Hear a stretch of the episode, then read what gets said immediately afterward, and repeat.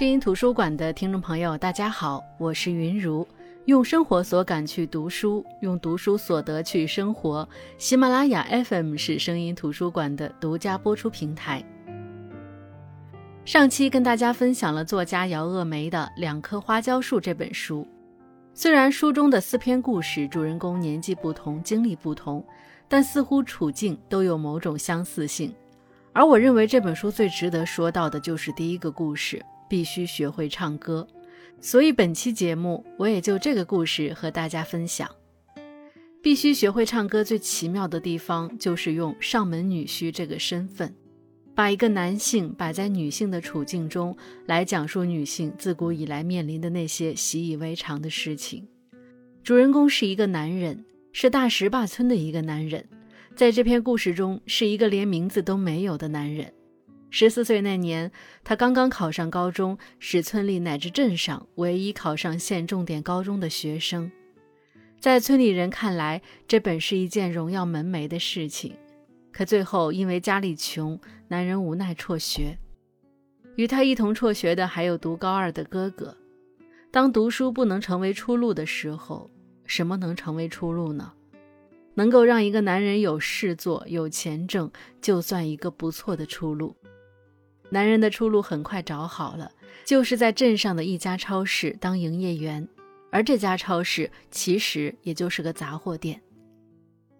那个机会，父亲同时推荐了他和哥哥，可就是冲着自己是这一代第一个考上重点高中的孩子，那个叫王红发超市的杂货店选中了他。哥哥的出路就没那么好找了。你说他读了书吧，却没弟弟优秀；你说他干体力活吧，他偏偏戴着一副近视眼镜，长了一个读书人的样子，两边不靠，高不成低不就。于是去书店做送货员，去汽修厂学修车等等，他都干过，但也总因为各种原因长久不了。与男人在镇上的超市几年如一日的日子相比，哥哥的经历显得神秘很多。他对在外面遭受的一切只口不提，却在扛不下去回到家后，一头扎进武侠小说的世界里，什么也不干，就是租武侠小说看。而直到那个时候，他们才知道自己父亲的生命已经进入倒计时。原来当年兄弟俩失学与家庭贫困固然有关，但更多的是因为父亲得了肝癌。父亲深知自己挺不了几年，也知道等自己死后，孩子们面临的局面依旧是没钱上学。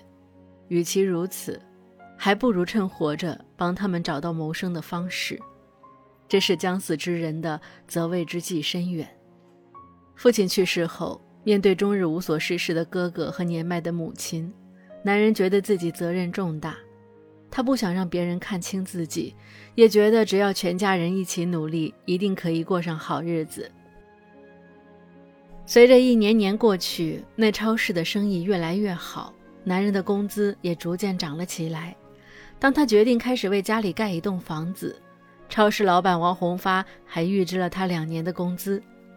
虽然这就意味着他接下来至少两年不能跳槽。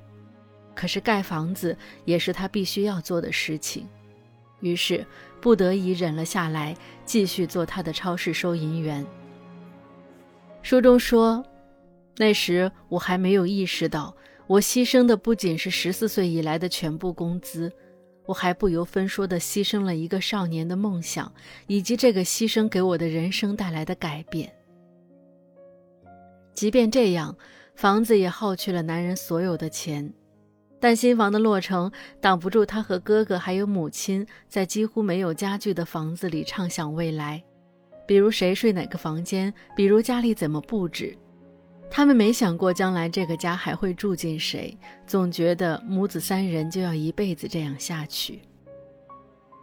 命运首先发生变化的是男人，男人已经到了适婚年龄。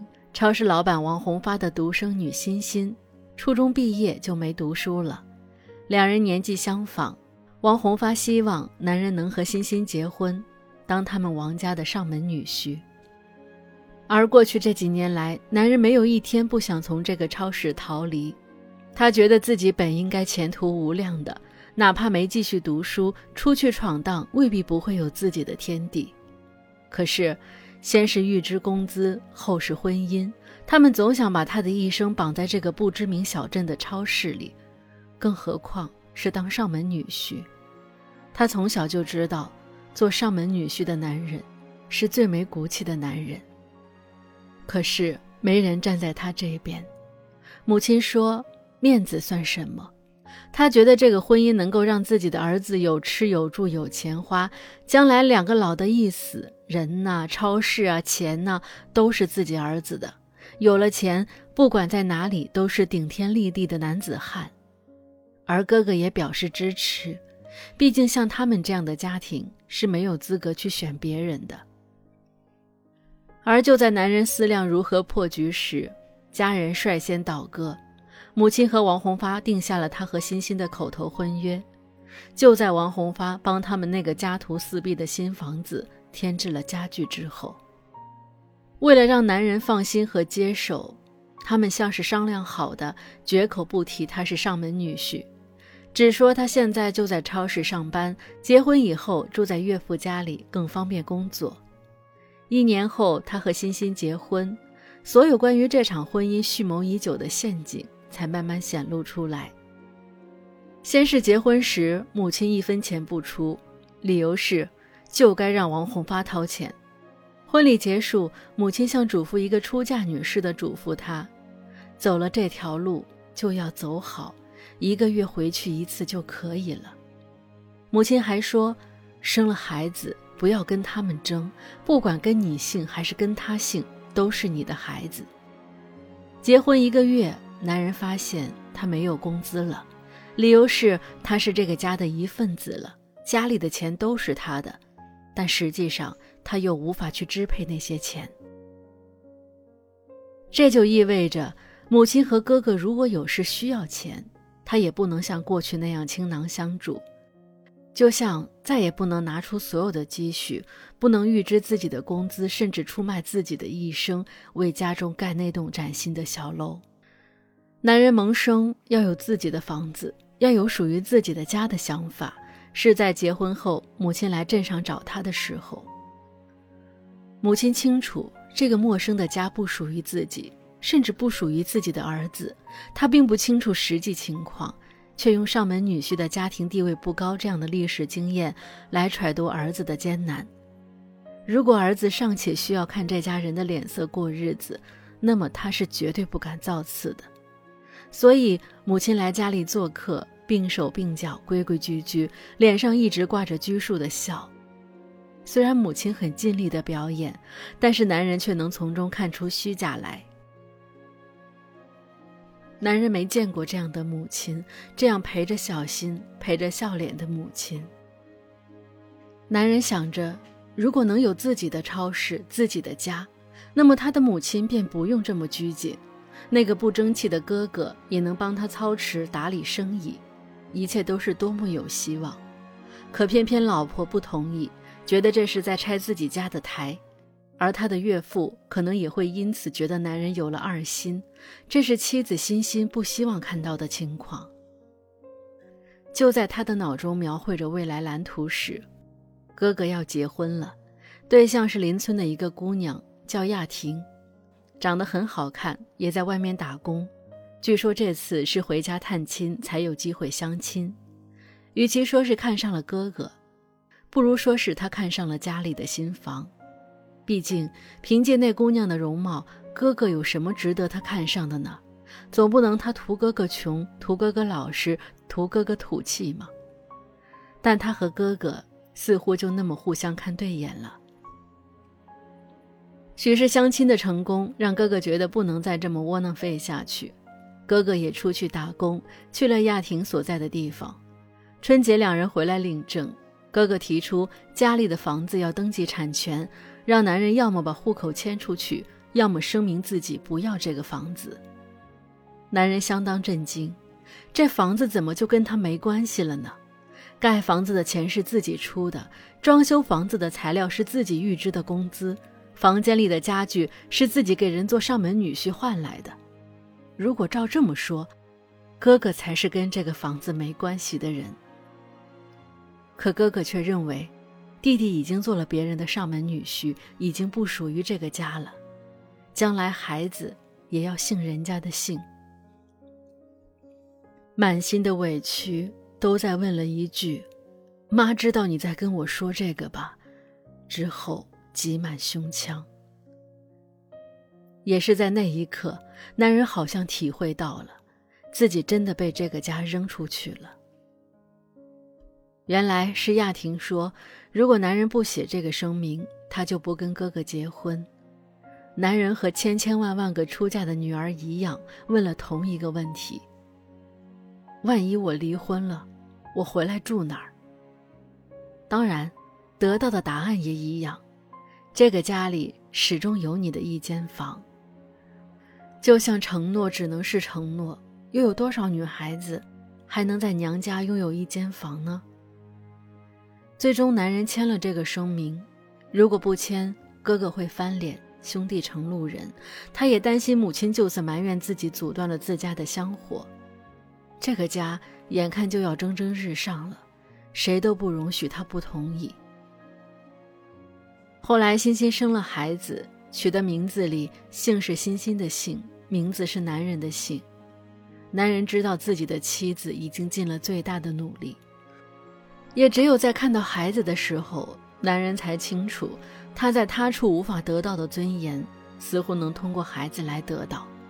于是他每天花时间陪伴孩子，他渴望得到孩子特殊的亲昵，他在孩子身上找到了自己在这个家存在的价值。不知道这个故事听到这里，大家觉得这样的情节或者说辞熟悉吗？这才是作者的高超之处。当一个女人因为刻板印象的禁锢，无法得到社会群体的理解时，很简单，把这个性别转变一下。在中国传统伦理的影响下，上门女婿和女人在婚姻中所经受的一切是如此的相同。当男人无法容忍自己做上门女婿，并因为是赘婿而觉得婚姻中的很多地方都无法容忍时，可否请大家去想想，这可能是大部分女人在婚姻中经受的。一个女人因为一场婚姻单枪匹马进入一个陌生的家庭，一场仪式就像一把刀，需要她生生的斩断自己的过往，并且满脸微笑的带着斩断的伤口融入新的生活。新的家庭还没融入，原生家庭又着急忙慌的把她往外推，宣称她不再是这个家的一份子，只是逢年过节来探望的客人。可是当原生家庭有困难、有金钱需求时，她又成了父母含辛茹苦养大的女儿，要出钱出力回报养育恩。甚至有多少女人？还要负责自己兄弟的人生，兄弟买房他要出钱，兄弟结婚他要出钱，兄弟找工作他要出钱，出了钱后，然后又说一句，她已经嫁出去了，自己的付出又被一笔勾销。现在还有很多地方的女性在用自身的婚姻保全自己兄弟的婚姻，比如高额彩礼。嫁女儿挣的钱可以办一场儿子的婚礼，仿佛这样养这个女儿才不赔本。而嫁出去的女儿真的是泼出去的水吗？当原生家庭急吼吼地把女儿往外推的时候，却会在遇到苦难的时候想着再从女儿身上吸一口血，仿佛女儿过得好不好与他们无关。就像书中说。如果只面对老婆欣欣，不面对他的父母，不面对他们不经意间流露出来的优越感，不看到母亲在他们面前的拘谨模样，我根本不会意识到我在入赘。我会觉得我的孩子是在姓他的姓，而不是他爸爸的姓，他们家祖先的姓。实际上不是这样，尤其是他家有客人来时，听着他们讲起那些全然陌生的亲戚。我就有种被抓进异族人洞穴的感觉。我猜欣欣到了我们家，面对我的家人和亲戚时，感觉也差不多。但问题是，他不必像我这样长久地待在异族人的洞穴里，他只要耐着性子演一会儿戏就可以。听了这段话，或许你会说，这不就是大多数婚姻中女性的日常吗？是的。婚姻是两个人的关系融入到两个家庭里，而因为自古以来的伦理秩序影响，总有一方需要去牺牲自己，融入到一个全新的环境之中，而这个角色在大多数时候是由女性承担的。近些年来，女性意识的觉醒开始打破这种男性感知不到的平衡，当然是所谓的平衡。就像结婚后，女方就要在男方家过年，这是这一代女孩子最先感受到来自婚姻的压力。很多人说，结婚以后我才发现，我再也不能陪着我的爸爸妈妈过年了，非常心酸。他们是从小接受男女平等的思想长大的一代，但是在面对婚姻时，却发现并非如此。女性千百年来受到的压迫和枷锁。有形的部分随着社会进步已经消失，但无形的部分还在持续影响。过去因为男主外女主内，女性缺乏经济来源，所以自古以来都处于弱势者的地位。而在这个故事里，当上门女婿吃的住的都是老婆家的时，他也就处于婚姻的弱势地位，所以我们才会觉得他的处境和女性类似。他没有经济的控制权，他甚至不能随心所欲的回家。只能按习俗的去走亲戚，或者不那么频繁的探望母亲。当然，孩子的姓氏他也没有自主权。过去孩子的姓氏是随男方的，那也是因为自古以来，因为家庭的经济来源大多数是来源于男人，男人在婚姻中处于强势地位，女人也只有在经济实力强大，找个上门女婿的时候，才可能去讨论孩子的姓氏问题。所以。在惯性权这件事儿上，拼的不是性别，而是经济能力。但现在男女平等，都拥有工作的权利，却并没有完全消弭女性的困境。女性和男性一样挣钱，却要做比男人更多的家务，把更多的精力放在照顾孩子上。当然，大部分女性也没有赢得孩子姓氏的权利。从踏入婚姻起，女性就是在挣扎中度过。原生家庭割裂，新的家庭无法融入的时候，或许只有生下孩子才能得到某种价值存在。就像小说中的男人想：无论如何，从现在开始，我要争取主动权，要把孩子牢牢抓在手里，让他完完全全属于我，忠于我，离不开我。我的翻身仗可就指望他了。我要通过儿子一步步实施政变，把他们家。不动声色地过渡成我的家，他也是在意识到自己的处境之后，选择用花时间带孩子来一步步实现自己在这个家地位的蝶变。女人不是天生的，而是后天成为的。多少人初读波伏娃的这句话时满脸疑问，稍稍思考之后又觉得简直是金句。是啊，女性的性别虽然出生就决定。但是女性的处境，亦或是困境，则是由后天的环境、后天的社会形态、家庭结构构建的。而把男人放在女性的处境上，他就会变成女人。好了，我是云如声音图书馆，我们下期再见。